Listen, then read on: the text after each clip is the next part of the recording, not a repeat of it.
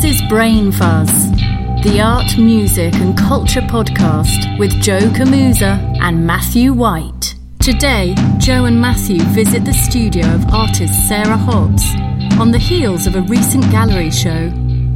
The occasion is an opportunity to explore the creative process and the cadence of projects and shows. Obsession and collection are examined. Sarah offers an unusual movie recommendation.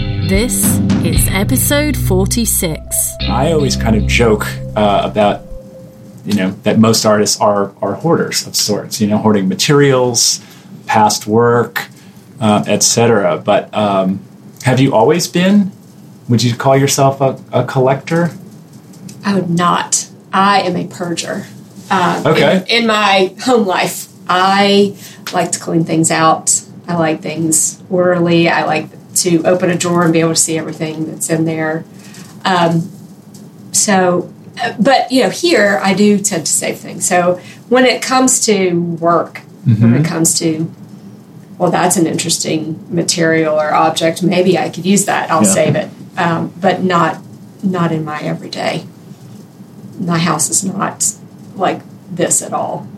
It's very. But this is very, very. We're in a very ordered studio with great light, and yes. um, and I would put myself as I'm a, I'm a neat, uh, you know, hoarder in terms of my flat files and shelves, etc. Mm-hmm. Um, and because it, it, you mentioned the keyword order. So in other words, you need structure and order Mm-hmm. and like a, a blank slate to be able to work.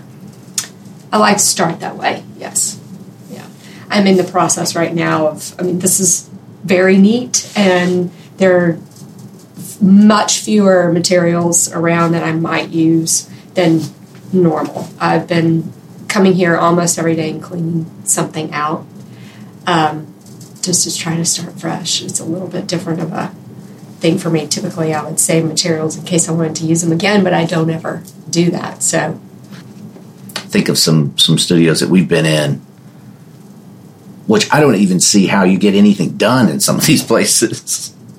right. Well, yeah, I mean, I think some people like it to be seemingly chaos Yeah. in order to create, and then a lot of folks, if they get like the equivalent of writer's block, the way to get out is to like just clean the studio, like like deep clean, you know, like the stuff you don't normally want to do versus just straightening up. So it is kind of funny how, I guess these are coping. You know, again, another word that seems to um, come front and center after reading your statement here. How do you cope and deal with all the you know the questions surrounding what to make, how to make it? You know, cleaning is certainly one of those things you don't necessarily have to think too much. It's kind of meditative, calms you down, and then maybe puts you in a. Is, would you say that's fair? I would say that's very fair. You know, it you when typically when you do a show, people like to ask you, "Well, what's next?" Yeah, I mean, yeah. I just did this. I don't this. know many artists Yeah. who have an answer. Well, I'm about to do this, and I'm. I mean, of course there are, but it's usually not me. I have to have a little time, you know, because what I deal with is so psychological, and I have to be in those issues to. Um, for me, I have to be in the issues to really feel like I can make the work, make it strong. I have to really take on what's going on in the image. Um, so I've gone on this sort of roller coaster Yeah. emotionally and psychologically. I can't. I've never been able to just jump into the next thing, and also I just feel you know just feel kind of depleted. So I don't want to not come and and not you know sort of get the creative juices flowing. And this is just a way to do it. You know, there's a ton of this was a mess right here a couple of days ago, and I just organized everything, and and it was felt really good. You know, felt like I, I was putting things away that I've done, and then I don't always have all of the sketchbook work up, but I was trying to move it around in different ways and think of the images in different ways, and not to just sort of prolong the ideas that I've just worked with, but to come up with something new. So, like, just lay out stuff that Uh-huh. I haven't used and see what happens. For, because this is not a visual medium, and we're talking about art, and and for those that are not familiar with your work, uh, could you describe it briefly uh, in a way that I think one of the questions people have are we dealing with installation? Are we Right. dealing with photography? Are we dealing with both? the overall sentence that I always say is that I am constructing psychological space. In the photographs, I create an installation of hyperbolic situation that possibly someone could do, but possibly it's how someone feels. Mm-hmm. You know, this space maybe just exists in the mind or it doesn't exist really. And these spaces are created just to photograph.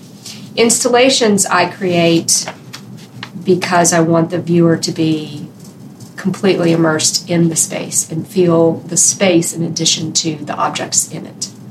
And usually there are only photographs and only and it that isn't an installation and then there the installations are not photographed. There's one instance where that isn't the case.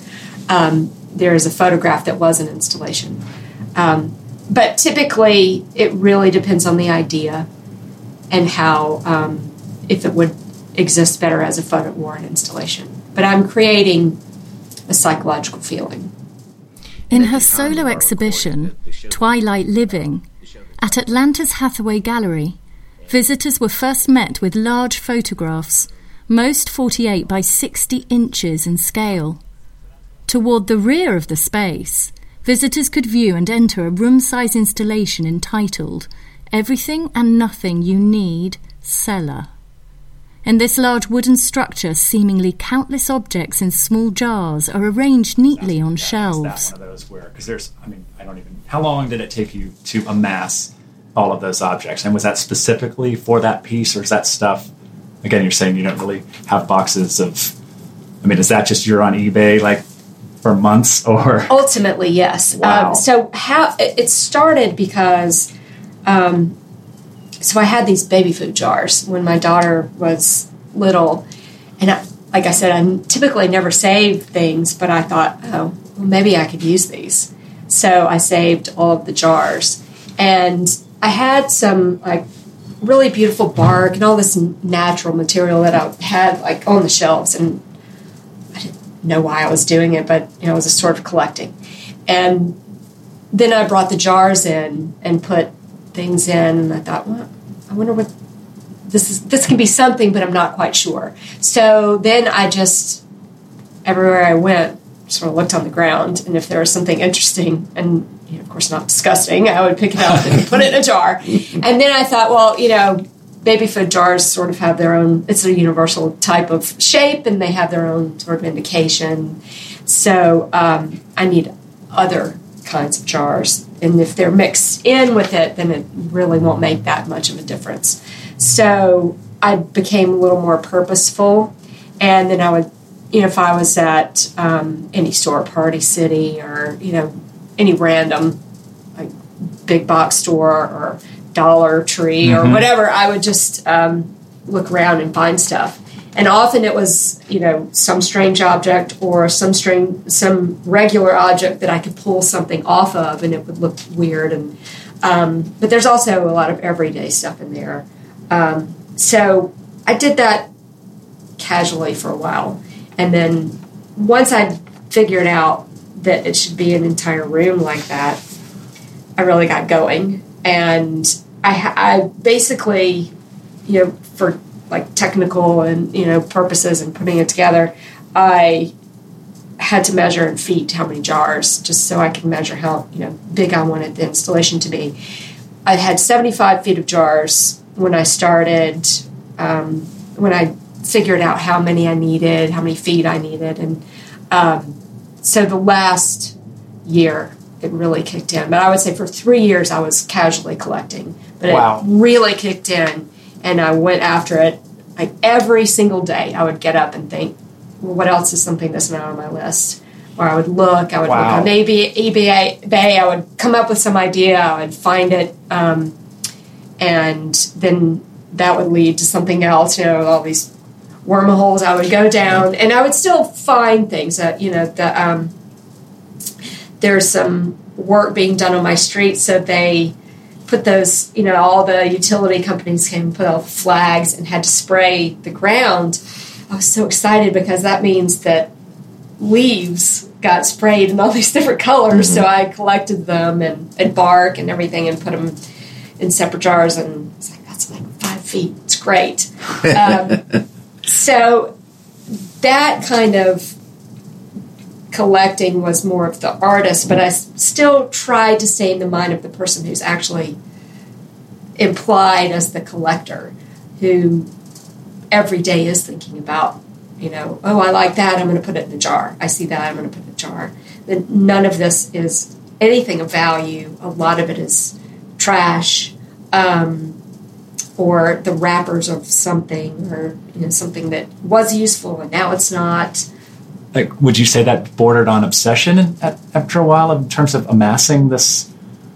Was it pleasurable, or is it just like, holy cow, I need I think um, a tractor trailer load full yeah. of stuff? in the beginning it felt a little daunting that I needed so much, but then I thought, well, just like any other piece that I do, you know, I'm going to be in it for a while and it's going to be every day. Um, but it did feel, I think, the way that collecting that kind of thing feels. Okay, I've got three feet.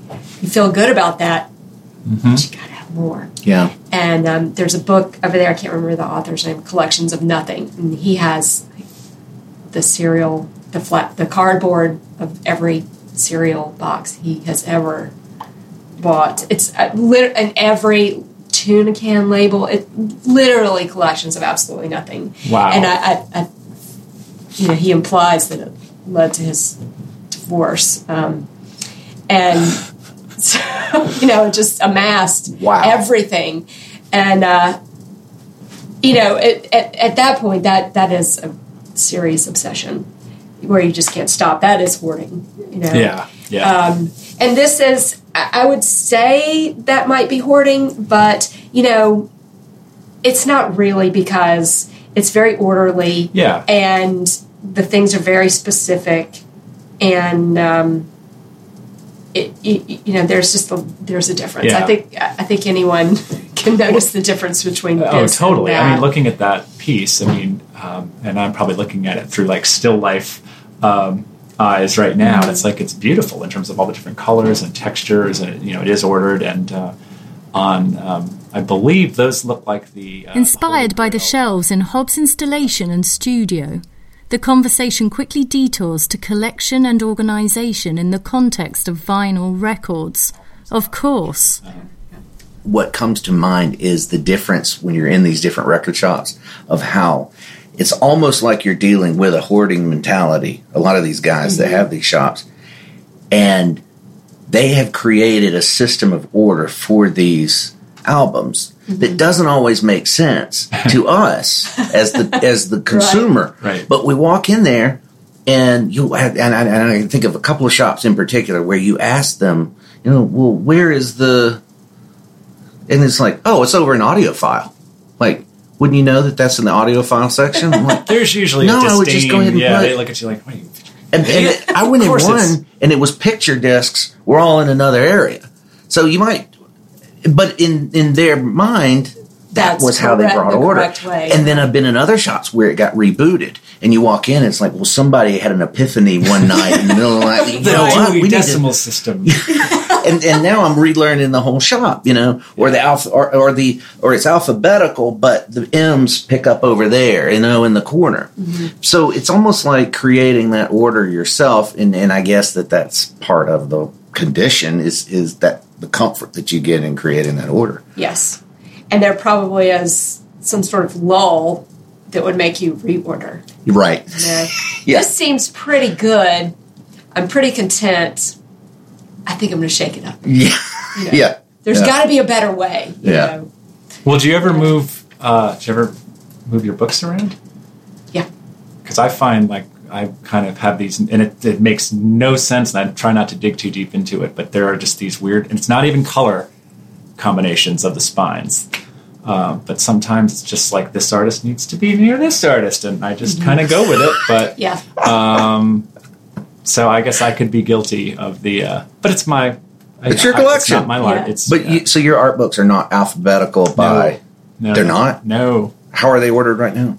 That's what I'm saying. It's kind of It's- by there are these weird groupings that I try not to think to, but it just makes sense that certain Yeah. artists are near. Maybe their work is inspired, or uh, I don't know. Well, ultimately, it's organized so you can find it, Yeah, not so that I can Right. walk in Plus and it- find Exactly. But it's also actually more fun. But the records Yeah. have to be alphabetized, otherwise it's like where the hell is blah blah blah. But do you alphabetize? Do you alphabetize by artist and then uh, by release Oh date? yeah, I have to do that By release date? Yeah. Oh. And then people Oh, come yes. over and they Yeah. start, oh no no no, I'll take care of it later. As Yeah, I'm like yeah.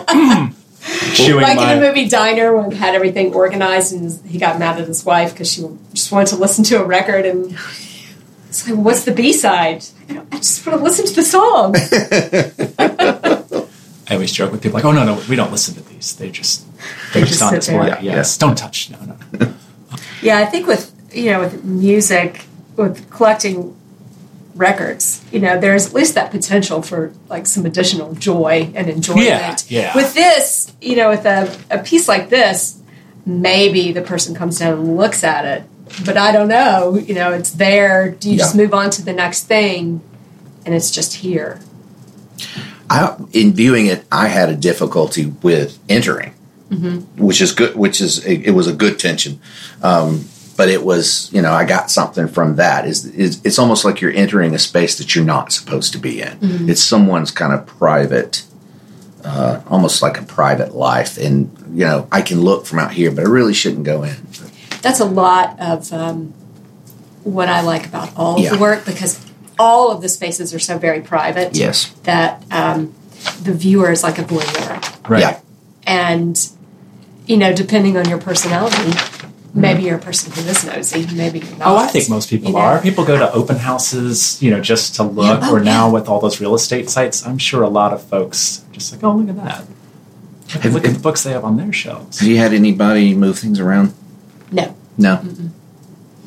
Would you know? I think because everything has um, museum wax on it, Oh, that um, it would be. It would be probably I obvious just, that I someone. was, yeah, okay. I was, the ones on the very top are not, but I was curious though in terms of placement. If you'd be like, you know, oh no, I wouldn't know. Somebody's Jar. Yeah. are they like? Is there some kind of taxonomy? Like, if that gets No. shipped to you know a museum in terms of how that's installed, is that like some preparator's nightmare where it's like C three, C four? Yeah, yeah, yeah. No, I'd say go for it. Okay. I, Really? I would be Would you? interested in seeing how other people arrange it. The only thing I really arrange specifically together is when you walk in on the right, um, sort of two shelves down, is a row that has a jar with photographs of eyes that are cut out, googly eye, like two, three variations of googly eyes, and a jar with um, all of the contacts I wore for a year. So it's all got to do with eyes, that one. And that is all I did. And I don't really care if someone breaks that up either. I'm just curious to see what else someone would do. when you're putting this type of work together, would you say it's almost like do you uh, are you taking on a role? Are you becoming like does it feel like you're taking on a character of sorts? It does. So when I was in graduate school and I started this work, I was doing um, like a a one on one with one of my professors, but I mean he was I was doing a bookmaking thing with him, but we were talking about this work and he said, you know, you should be careful because whatever you're working on, you could take on the issue yourself. Wow. And it was so insightful. And I thought, okay, well, that's true, but I should use that. So at, at times that can be difficult, but I find that if I really try to put myself in the shoes of the person with the issue or who, what, you know, the person who's trying to arrange their or disarrange, um, then it helps me get into the work better and get a little bit deeper it's not always fun and it's not always dramatic either i mean i just i just have to stay in that headspace for a little while while the work is being made Which is you also probably easier again having to not have it to live with it like twenty four seven in your yeah home, be able to come here or wherever and Mm-hmm. you know at the end of the day turn off the light, walk out and, and Yeah. Mm-hmm. leave it. Um, so you've been making this type of work then for, for a Quite a while. while. Mm-hmm. Has it taken you down some, you know, really weird roads where you're just like, wait a minute, Yeah. I need to. Wow. okay. I mean, it hasn't. I haven't, you know, gone too deep into anything. Um, you know, luckily, if, if it's not really your own issue, you have your own life to sort of pull you back in. You know, you I'm working on something and then I have to go to the grocery store and I can step out of it. But it is, you know, it is something that I keep thinking about. You know, um, when I was making, there's a piece called Voluntary Mental Facility, and it's um, not in this piece, but it's all of these God's eyes. That, you can see one over there that I like, started making. I had to make, I had to, I chose to make um, a, a ton of them and to use for an installation. And I really, no, I didn't get an assistant to help me make them. And I could have, but I thought I really should feel what it's like to think that this is calming and meditative in an arts and crafts mm-hmm. session. Mm-hmm. And, mm-hmm. um, you know, if you've gone for exhaustion or for whatever reason, people decide to check out for a little while and check into a place. that what is the name of this place? The installa Oh, I know. there are many of them around, and I at I- one point thought I would go um, actually set the insulation up, like rent Mm-hmm. a room, and then I thought I don't want anybody to think I'm being callous and have some No, sort of I comment. Right. I but think- uh, I, but the whole time I was thinking this would not be bad. You know, I wouldn't mean to check out for a, you know, like there are people who severely need things Right. like that, and it's great that they can The inv- realize. But break. I think yeah. there's a time in everyone's life when it might be a good idea, you know, just regroup yourself and and uh, Well, you keep talking about like the in between, and I keep thinking it applies to you know let's let's keep it germane to visual arts. I mean, those of us that have a studio practice, I think that's very much kind of like checking out on certain. It's not saying you're not working very hard, but there is this you know this role that you take on. Um, whether you're making photographs or installations or painting or what have you, um, but obviously, you know, most of us, the difference being you go back to at some point during the day, you got, like you said, resume daily life, grocery store, whatever. You have to be in it. I think no matter what you make. Yeah. You know, this just happens to be work that deals with psychology, but whatever you're dealing with, you really have to be Yeah. in it. And there is a time, you know, this in between time between being in it and going back to your real world. Right. This, and and that's, I mean, it is twilight. It's this, it's this transition time, and you know, I know there are a lot of like, little kids when they're little have a hard time with transition time. And I just and I never Yeah. thought about that ex- Yeah. until I had kids. But Oh, yes. a lot you know, like from going to the playground to Mm-hmm. lunch, and there's a difficulty. But well, I mean that's not just with kids. No. You know, I very often if I'm really into work um, or, or whatever it is I'm doing, and then I go get in the carpool line. The carpool line is my transition time. It's very quiet, and usually I'm read or something. But it's but then once they get in the car, everything has changed, and it takes me a little while to um, to transition. Okay, this is a di- totally different part of my day, and I have to deal with it in a complete. You know, this is now dealing with people, Yeah. Yeah. not just me Right. and um, you know it can and it if it's difficult it's me it's not them it's just i'm having a hard time getting back into Oh, shifting that from that creative space with the that I don't want to say self absorption, but you're you're absorbed in what you are doing, and that is the most important thing at that moment. Mm-hmm. And then to have to deal with other people and their problems, it's Yeah. exhausting. you just have yeah that's all me and then Yeah. all of a sudden Yeah. you're for other people Yeah, and you know and as artists we have to be selfish with our time i mean I, Yeah. I you know i that's what I don't David Lynch. Yeah. know many artists I, I could say, oh, that's just a selfish person because that's just not the case. But with our time, you know, we have to be because it's it's hard. You know, it takes a while to get into your creative process, and then you know that at some point, for whatever reason, you have to get out of it. in that David Lynch book, Room to Dream, he says that specifically. You have to be selfish. Mm-hmm. It's tough to let yourself do that Well, or disciplined. I mean, Yeah. I- does anybody call a surgeon, you know, like, oh, you're selfish taking all that time to get good at being a surgeon? Right. Yeah. But I mean, I Yeah. think, I think we Right. do. I know we're, we're teetering on the, the brain fuzz self help. There we but, go. Uh, it's it's kind of hard not to. It's hard not to, but to just kind of skirt it, and then I made a I made a note here. I picked up the monograph "Small Problems in Living," Mm-hmm. which was that 2011, Yes. 20, 2011, 2012. And I enjoyed reading it, and I, I made some notes here. On the back, it says that these images explore phobias and obsessive compulsive behaviors and how we attempt to deal with them, which is a nice kind of introduction. Um, and then it also said that oftentimes these comfortable spaces can house our uneasiness. But what struck me was that I don't, wouldn't call any of these spaces comfortable. Right. I mean, there's a tension in those images, not just not. I mean, setting and um, subject, but just like this installation, when we want, there's a tension there. It's not comfortable. Right. Those spaces aren't intended to be comfortable, are they?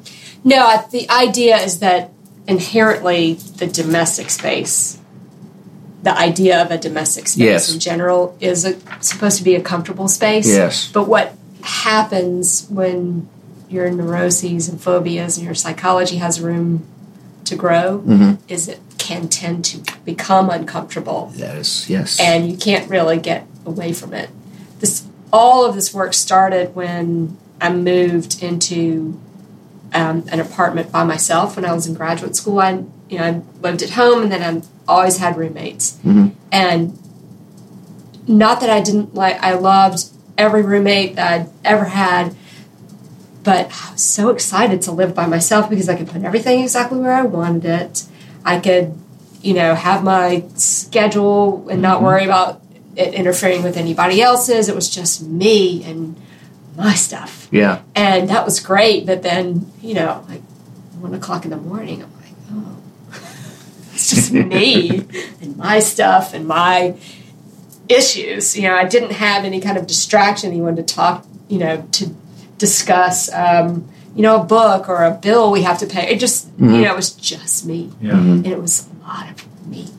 And so I just thought, well, what happens when this very comfortable space becomes uncomfortable?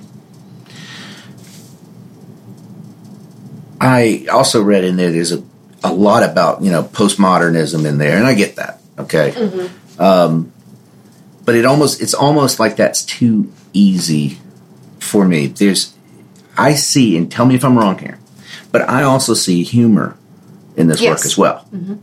and and sometimes that humor there are different targets for that humor. Mm-hmm. So that's fair to say. Absolutely. Okay, good. Um, and I also sense in that humor, uh, there's a sense of redemption as well. So when I think of Gregory Crewdson work, for example, I don't feel that redemption. I, I- it's almost at a moment caught in a moment of hopelessness. I don't. I don't see that here. So, so is there redemption and is there a way out? I don't know if there's a way out, but I think that, well, maybe the way out is that even by looking at this work, if you're a person who has some issue or another, you never told anybody about it, you feel mm-hmm. like you're the only person in the world, and then you mm-hmm. see an image about it. Oh, well, maybe I'm not the only person.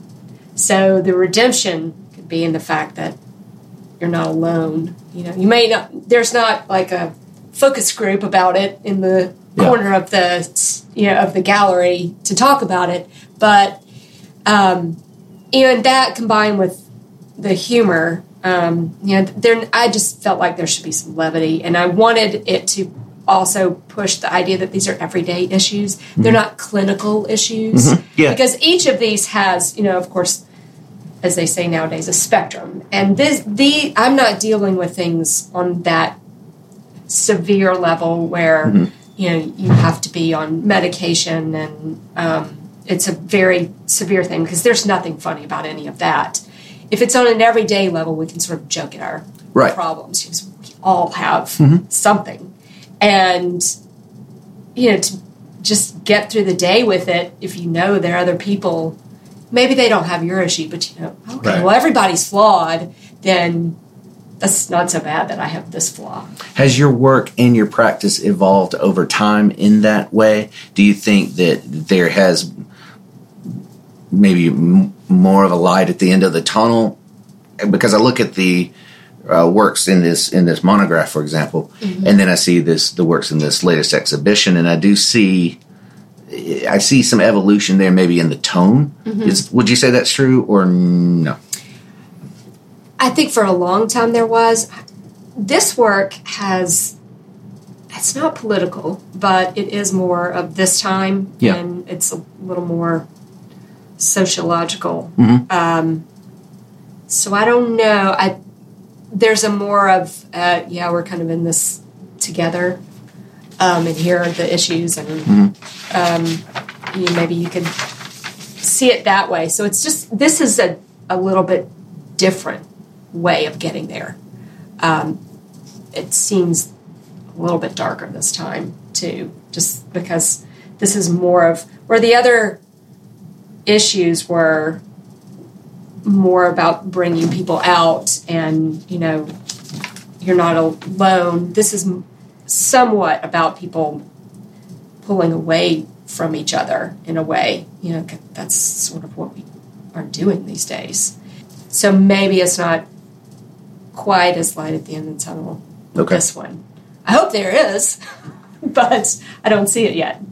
Yeah, the two that stick out in my mind are operable arrangement and living but flood ready, mm-hmm. particularly living but flood ready. Mm-hmm.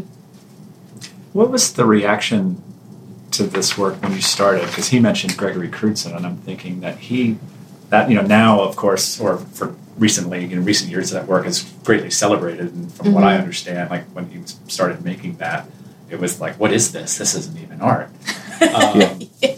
It's just always interesting. Got to stick to your guns, whatever what it is you're making. But did you did you have support? It sounds like you had a really, really good professor that I did. said, "Here yeah. you go," but hey, watch out for the. Uh, Yeah, and he was um, not really the. He wasn't a, a photo professor, and so when I first started making this work, um, it didn't look a lot like this. Some of it was black and white, and it was very minimal, and it grew out of this love I have of photographing abandoned houses, and Ah. you can see a lot of that over there. And I, over time, I realized that what I really was interested in was this psychological weight that these places had, and it wasn't put there by the people because I had no idea who lived there. right, It was me and what I wanted the story you the to story to sure. be. So I thought, well, what if I direct this more and make it much more hyperbolic? So these sort of timid pieces that I was making, I sort of pushed away and and just started making it more out of control, just covering the entire room with paint chips instead of like a wall or a little because it didn't really bring the idea home as much. Right. And so, yeah, I, I did get support. And when I decided to make them 48 by 60, I didn't have any of the prints before um, the actual MFA show. So no one had seen them Oh wow! except me.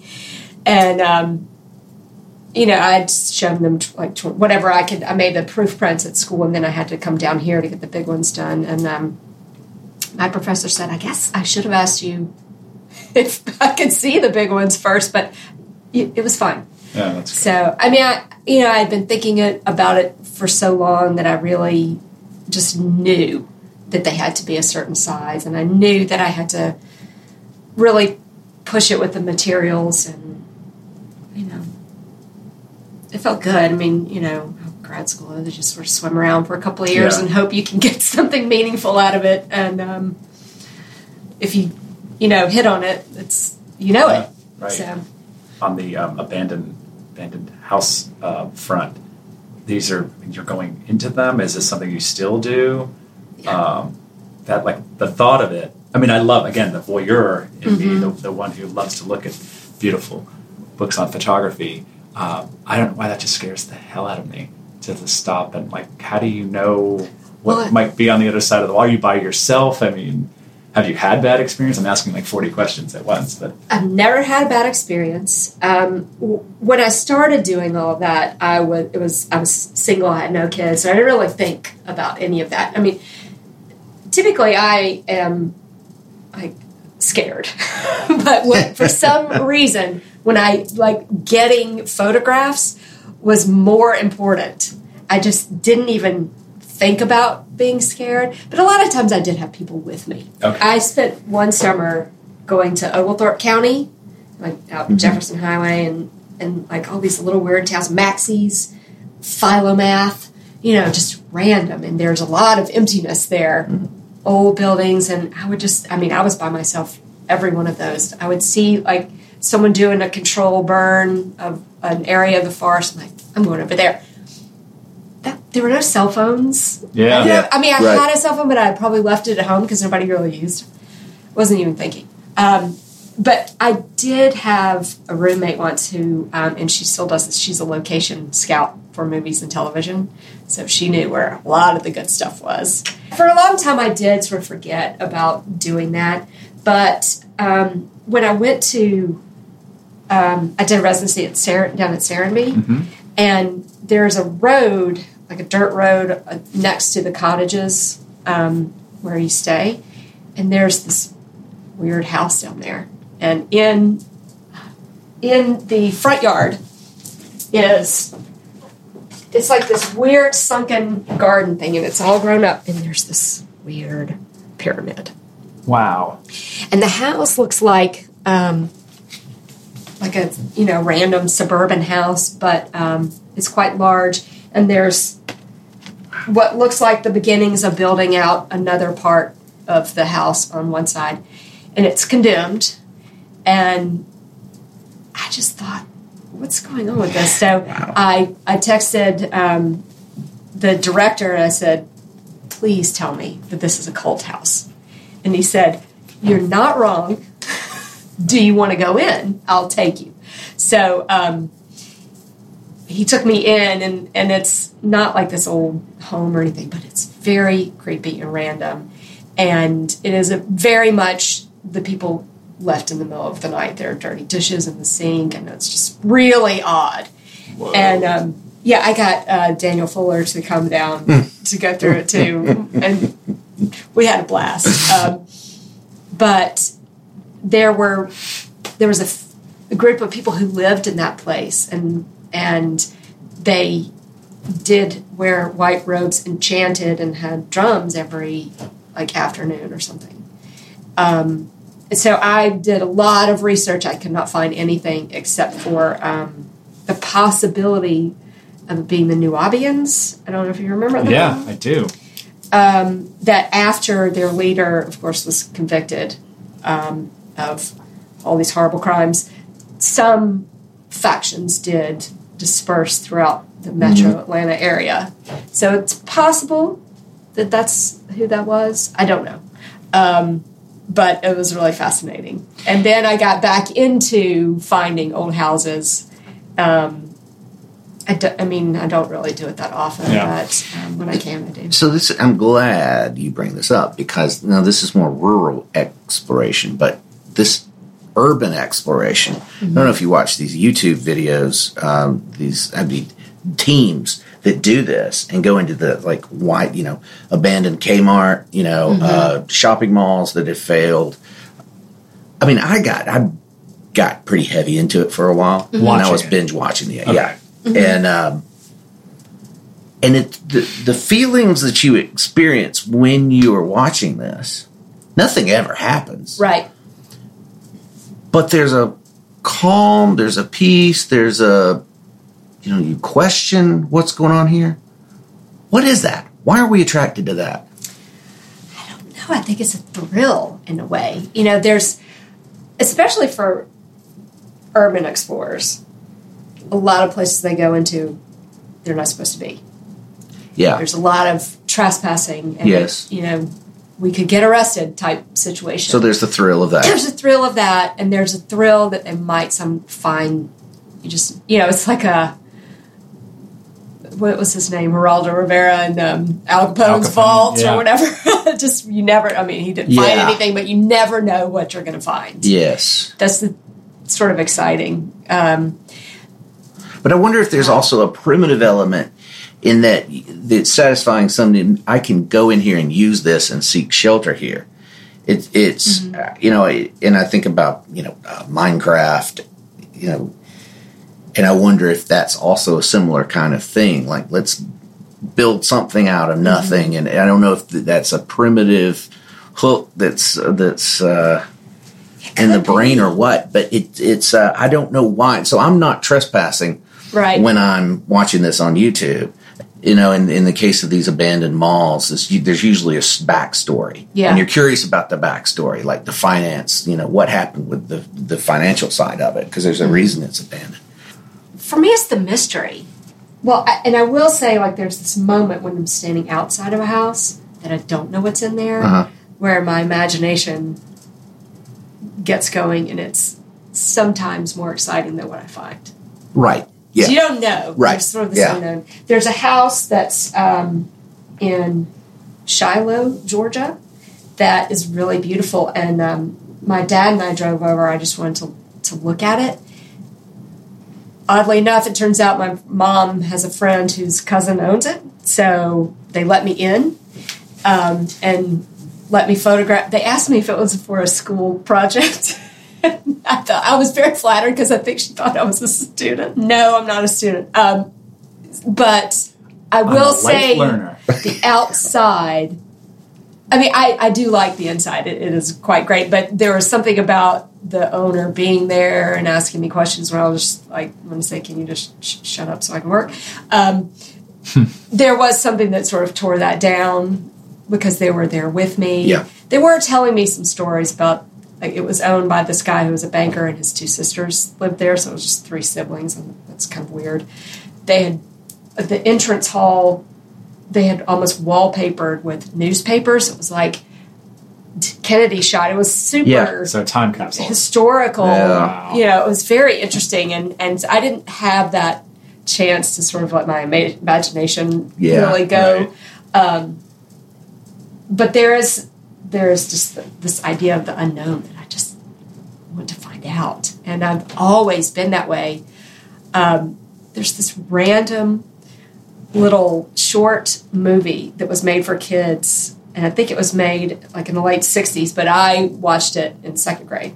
And I've never forgotten it, and you can find it on YouTube. It's called Winter of the Witch, and it's uh, so this mom and her son leave the city and they drive. They don't say where they're driving, but they drive to upstate New York. And they go, first thing they do is go to a real estate agent's office. And the guy is in, you know, this sweet, like, cheesy salesman outfit. And he says, oh, there's a house on the edge of town, I'll say for $500. And she says, $500? Yeah, $500. I'll take it. Sight unseen. So they drive up and they get out of the car and it's somewhat it's twilight. It's like end of the day. And it looks it's like a huge house and it, it's dark and it's like looks like an abandoned house. And i lo- i wanted to show i wanted the teacher to show that to us every single day. I loved it because i didn't know what was inside. And when we got in it was an abandoned of course you know like because it's the kids there's a witch that lives in the attic. And uh she comes down and she decides to make pancakes for people, these blueberry pancakes. good And I guess they have LSD or something in them because everybody's super happy. Oh boy. And like the Even better. little, yeah, little Wow. nosy, mean la- old lady neighbors come. And, They're showing uh, this was shown in school for kids. Like yeah, I that mean, gives you know, it's supposed to, I guess, like be a potion, but like the Oh, kid takes a bite of the um, of the pancakes, and they freeze the frame and put all these colored dots. what else? Oh, I'm watching to- this. I've got to see this. And so Don't it do makes drugs, everybody kids. happy. Yeah, exactly. Oh, that's so it makes everybody happy. So they make like a they turn the house into a restaurant, a pancake restaurant, and then at the end, No spoiler alert. No, no, you gotta. I mean, the end is really the best part. totally the best part. It's not in the house or anything, Uh-huh. but like that, that house and that weird little movie has stayed with me forever. And I can see this on YouTube. Yes, Witch Okay. Earth the Witch. All right, that's Is this Yeah. something that made um, like your thesis? No, because yeah, I didn't actually um, think about it until like four or five years ago. Um, we went to Maine one summer, and there are a lot of houses driving around. I mean, some Yeah. I thought might have been abandoned, and I went up to the door; they weren't abandoned. yeah. Um, but I was, I just had this feeling like I've had this feeling before. What is it? And then I was, when I was thinking, I was, like, I guess going back in my memory, and I remembered that movie, that little Wow. random film, and so I like got it up and I watched it, and and it totally looked like the houses I was seeing. Yeah, Brain so fuzz random. rosebud moment. it's It great. was, yeah, laced with LSD. that is amazing. And I keep seeing this box um, across from me that says "Bad Dreams" on it. I'm curious, like, so I mean, just just watching you talk, it seems like you have an amazing imagination. Does that uh, transfer into? Are you a, are you a big dreamer? As in, like, while sleeping, not you know, Um, just rosy-colored glasses. Are you a big dreamer? I I do have dreams, and I think there are part times in my life when they're more active, and I don't really. They're like recurring dreams I have had. Some that I still remember from childhood that uh, are very strange. Wow. There's one that I was riding in a car with my mom, and my sister was a baby, and there was no door, and I just jumped out, like walked out of the car, and that- that happened a lot, and I still remember it very vividly. Um, the, the, those are from an, an installation. You can see it's like unrequited love, relationships. All of these boxes have unfortunate life events listed on them. Wow. Um, so um, I guess going back, so your undergrad uh, was art history, Yes. um, and then MFA photography. Um, like, where did was the um, focus or the, the interest in the psychological always kind of with you, or did that, or was that one of those like being at a research institution suddenly where it's like, hmm, I'll mine this territory? Like, how did that, or is that just growing up? It just sort of happened. I, I just, when I finally figured out what it was about the houses that was driving me, um, then I directed it more. Gotcha. and decided, well, what, what, how can I illustrate this in a more artistic way that's not clinical or un, you know, mm-hmm. hopefully more interesting than that and meaningful and something that somebody could carry with them that has lot that has a lot to do with psychology. So I didn't, I didn't really decide to take any classes. I just, you know, I do research, but I don't get too deep into anything. Just enough to where I can recognize something in myself or other. I don't really analyze other people. Oh come on, she's analyzing. Oh, I was. I'm still working on your dream. It was- yeah. I just need a few more pieces of information. We'll put full psychological workups on the uh, on the website. That's aside, by the way. You'll receive that after. Sounds Our we just assessment? it's a PDF. It's brief, but it'll help. Someone asked my husband in an opening once, "Well, do you worry that your wife is always analyzing you and like that some of this work is about you?" And he said, "Mm, "Not really." Yeah. You you touched on this earlier, but um, some when you're dealing with these these works that are labor intensive type works, how I know in, in some of this you feel like you need to have that your hand in it, but I, how open are you to uh, working with assistants? I do have an assistant, Okay. and um, you know, I I think assistants often have good ideas. I mean, why don't why don't you use this? And you know, and so when I am working with an assistant, I do allow it to be somewhat of a collaborative Wow. process. I mean, if I if there's an idea I don't really think will work, I can just Yeah. It's not like collaborating with Yeah. another artist and having to work it out. I can just say no, but um, you know, people have good ideas and they're a little more outside of it than you are, and Right. so maybe I'm not seeing something that they're seeing. So, um, you know, and and my assistant did have some good ideas as far as you know that that kind of imagery, and she searched for a lot of that imagery and um, and helped out a lot. And I Oh, would yeah. say that for many of the pieces. I don't see how you could do a lot of this work. I don't see how you could do it alone. I mean, I mean, I mean you can, Yeah. but wow. Thank you for having us Yeah, today. Thank great. you This for has coming. been this has been great. I'm honored. and, It's uh, very inspiring. Yes, Thank you. love seeing the space and your website. SarahHobbs.net. Very good. Well, we will be sending you the um, assessment Okay. and Great. I'll see that in the be as honest as I can. Connect with Joe and Matthew.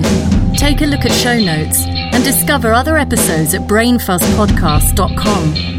Engage and join the dialogue on social media with hashtag BrainFuzzPodcast and on their organically growing Instagram, BrainFuzz Podcast. Don't miss the next episode. Subscribe to Brainfuzz Podcast on your favorite podcast platform iTunes, Google Play, Spotify, and Stitcher.